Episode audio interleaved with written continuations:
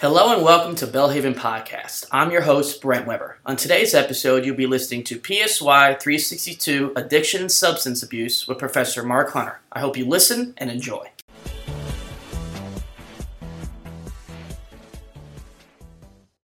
Hello, and welcome to Unit 7 of Psychology 362's Addiction and Substance Abuse. This is our last unit. In this unit, we're going to talk about treatment of substance abuse disorders and prevention of substance abuse disorders.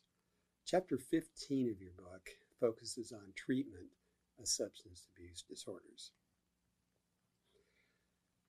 Probably the, the most important factor in treating substance abuse is the readiness or commitment to change. If someone is uh, not committed or ready to do that, then no matter how good your therapies are, it, it's going to be difficult to do it. So it's um, um, so there's different ideas and models of which people go through about readiness to change, and as I said, here, there's five stages: the pre-contemplation, where you're just thinking about it a little bit, and then you start to think about it, and then you uh, prepare to go into treatment. You actually go through treatment through action stage and you maintain that. So, um, um, so the, when you're, you're being treated for substance abuse, there's um, there's sometimes people can actually they don't have to have a professional medical psychological treatment. Sometimes people become aware and can change their behaviors on their own. Um, so it is possible, but um, and if they have a real strong commitment to change, you know that can be motivation to do so. But uh, we also know that uh, being with other people who struggle with the same thing can be very important. Alcoholics Anonymous, Narcotics Anonymous, are the most well known of these groups. And so, if you've ever um, been to an AA meeting or NA meeting, it's just people getting together who have experienced the same thing that you have. They tell their stories, they hold each other accountable, and there's bound to be a lot of success. Now, if you're aware of Alcoholics Anonymous, you know that there's an emphasis on a higher power. Um, you know, some church groups where AAs can talk about it as um, as specifically God. Some will just refer to it as this general higher power. Some people found that uncomfortable, and so this or these two organizations, SMART and secular organizations for sobriety, have come up and where they've had a um, an approach that doesn't recognize the role of a higher power, more of a secular approach. Now, when we uh, treat drug disorders or substance abuse, uh, there's different models about how to do that. Um, the moral, the American disease model, the biological, social learning, and social cultural. So the biopsychosocial model looks at the combination of biology, our psychology, our social interactions, and brings them all together to use as a base for the treatment design. So you're not just treating an illness or disease, you're you're also dealing with the psychology of the person, also the environment which they live in. Um, so this biopsychosocial approach does require you know efforts usually by a team of professionals that are coming together to help the person get uh, recover from addiction and um, and can is, is I said, it takes organization and work, but it can have great results. Um, if someone is, is needing professional treatment, the first thing um, has to be is assessment, and it reflects both uh, formal or informal procedures. Uh, so, understanding what the person is going through, the addict, is um, is very important to have that first understanding. And so, if you are ever involved with someone who needs to um, to be uh, treated for addiction, it may be helpful for you to take them to that first assessment, uh, whether you're in the room with a, a, therapist or counselor or whoever, or the physician, but uh, give them that moral support. Um, the better the assessment, the better the treatment because they have a better understanding what would be beneficial to that addict. Um, so, and also in this biopsychosocial approach is that you're looking just beyond the substance abuse use, but how does this affect their family? How does it affect their work, their social functioning? So, uh, abstinence or moderation, these are questions that people ask. You know, should we just completely stop using the, uh, uh, the addictive substance? And that's usually been the, the standard of treatment. Um, or sometimes people, you know, particularly with alcohol, or some people um, believe in a moderate use of alcohol. And so they feel like this is more of a reasonable outcome. So if someone has a drinking problem, uh, some believe that completely stopping um, drinking alcohol, you know, completely abstaining would be a, a difficult or impossible goal to meet. And so what they try to do is reduce the amount of alcohol. And there's, you know, there's research being done on both sides of that. Treatment for alcohol or substance abuse can be held in a lot of places. Uh, some are inpatient, where a person goes and lives there, and they're in that facility for um, you know for weeks or however long it takes. Some are outpatient, where they come into the facility during the day and uh, then go to their own homes at night or whatever uh, arrangement they've set up. Um, some facilities provide nursing care, some provide psychological treatment and counseling, and so not every treatment center is exactly alike. And so if you are considering that for yourself or for someone else, you uh, you need to understand what do they actually provide rather than going in and expecting something to be done for the addict, but uh, they're not offering those services. Um, some there are some uh, FDA approved treatment of alcohol problems. Um, it can be medication to manage the withdrawal of alcohol, to help through that withdrawal process, alcohol uh, sensitizing drugs, um, drugs that alter the reinforcement properties of alcohol. So when you you know consume alcohol, you're not getting that feeling, that buzz that you would normally, and drugs that help manage alcohol craving. Um, so the effectiveness of alcohol treatment is usually, you know, treatment uh, for strong addiction with alcohol or uh, others really does tend to have better outcomes. Not to say that it can't be done on your own, uh, but usually some you know professionals that really understand. Because one of the problems with addiction uh, is the tendency, or not just a tendency, they do addicts lie to themselves. They are uh, they can try to convince themselves and others that they're really not that bad, and uh, so no one treatment seems to be vastly superior to others. Um, some have found lots of help through Alcoholics Anonymous, some have not, and uh, go for a more uh, medical approach. So, um, a lot of times, understanding through assessment the, the addict's um, characteristics can help tailor that treatment for them. So, um, different therapies with other drug problems uh, drugs that help manage drug withdrawal. Um, one of the probably the most well known is replacing one opiate, such as heroin, with another one that is less addictive, such as methadone.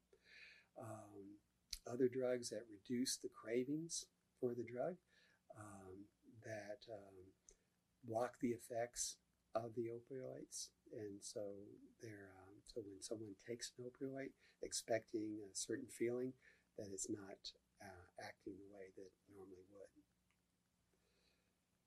Um, a lot of substance abuse centers are in um, association with or treatments is deal with psychiatric disorders, and um, the uh, you know a lot of times people are self-medicating. That you'll hear a term that used a lot in in uh, drug treatment is um, they're trying to deal with the stress, the with anxiety, depression, and so they come up with these combinations of both, um, you know, alcohol or marijuana or um, prescription drugs, opioids, and maybe mix them together and uh, try to come up with their own treatment plan.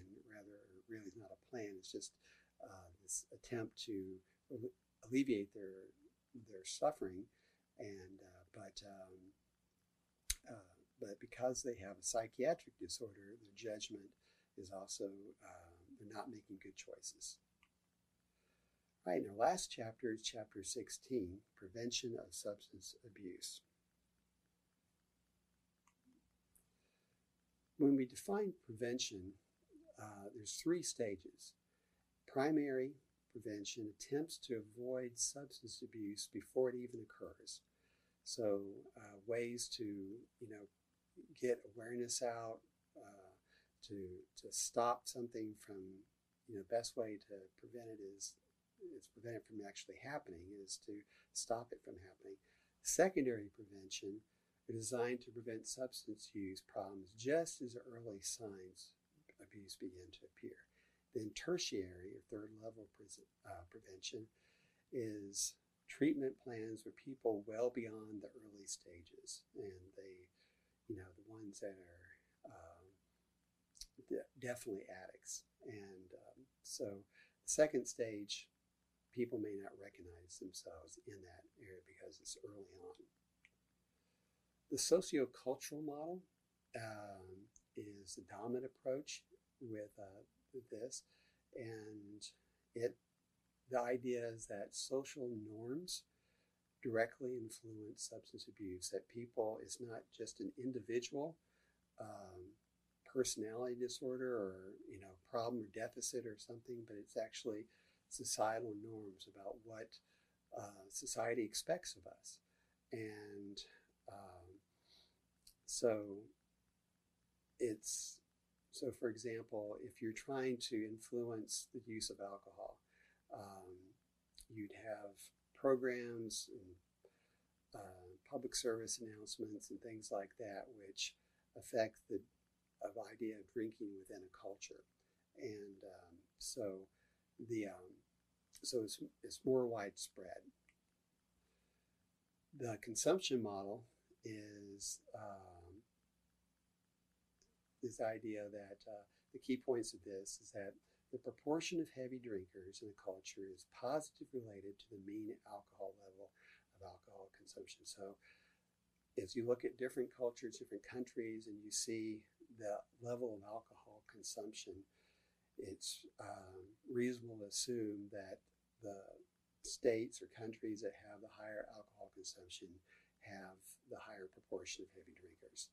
Um, and when we have heavier drinkers, we have a higher uh, incidence of alcohol problems, both uh, physical, societal, you know, and many of those other areas we've already discussed. Um, so, in this approach with the consumption model is try to reduce consumption across uh, the whole culture. And uh, again, this is done through a variety of ways and um, how we can get that message across to try to lower the alcohol level. Prescriptive approach focuses on prohibiting the availability. Now, this was seen in the prohibition. And so this is the idea that you're just not going to have this available. Well, we know that people found ways around that. And so what became legal became illegal. Gangsters and others came in to fill that void to provide alcohol to the public, and so there's many problems that resulted from that. Um, the moral stance is the idea that you know if there's um, if you're not using the problem, the substance, then you're not going to have a problem with it. So uh, some groups, uh, you know, have uh, you know groups that say you can't use alcohol, some smoke, caffeine, a variety of things, and a lot of times different religious organizations, denominations, and churches have these these rules. Um, again, as I said, the prohibition was the idea of the prescriptive approach. Um, so you see this sign of uh, here about this. Um, it was women initially who came up with the idea of trying to restrict alcohol consumption because of the effects it was having on their husbands and their families and, and things. The National Institute of Drug Abuse developed a series of prevention principles for implementing prevention programs. Um, and so it, these fall into three areas, such as risk factor and protective factors, uh, planning of prevention programs, and actual delivery of these. So if people are wanting to organize a substance abuse prevention program in their community, um, this would be the organization that would uh, provide guidance for that. Um, usually through education and mass media efforts are the main ways that people get this message across. Um, drug and alcohol education has really been required by most states as part of their school curriculum.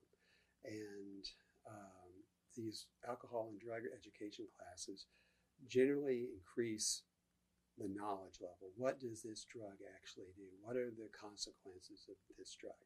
And for some, that awareness can be enough to help others. It can lower the incident level. And, uh, but, uh, you know, there's limited success in that. And there will always be those who will be attracted to that. Sometimes by telling people not to do it, they're more intrigued to try it. And so, um, there, so again, some will be affected and, and some will not. Probably the most well known resistance program is DARE, uh, Drug Abuse Resistance Education, and that's traditionally been in fifth and sixth grade students. Uh, but uh, recently it's been modified to include a wider range of students.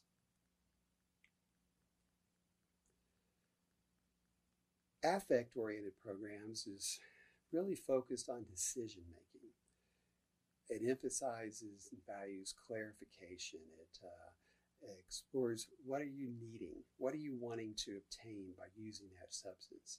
And what are your beliefs regarding drugs? Um, you know, it helps them clarify their views of drug use and behavior. Um, but the uh, problem is it's not really found to be terribly effective in reducing drug use. So another is alternative behaviors and resistance skills training. Alternative behavior programs focus on developing alternatives drug use or developing skills to recognize and resist drug use. Back in the 80s, it was popular to have the Just Say No program. And uh, so one of the, I guess, com- uh, complaints about that is, right, you just said no, but what do you say yes to? And so alternative behavior programs really kind of resulted upon the idea of what can you say yes to. And then resistance training programs about training young people to recognize and resist pressures to use uh, drugs. And these have been seen recently with, um, with cigarettes and uh, smoking um, uh, with, with teenagers. Well, that ends uh, our lesson. And so I hope you found this valuable. But again, I strongly, strongly encourage you to use these videos as sort of an introduction to the chapter to kind of give you the big picture, a summary of the chapter, but really explore more in depth through your textbook and the different uh, activities you have for your for the class. Thank you.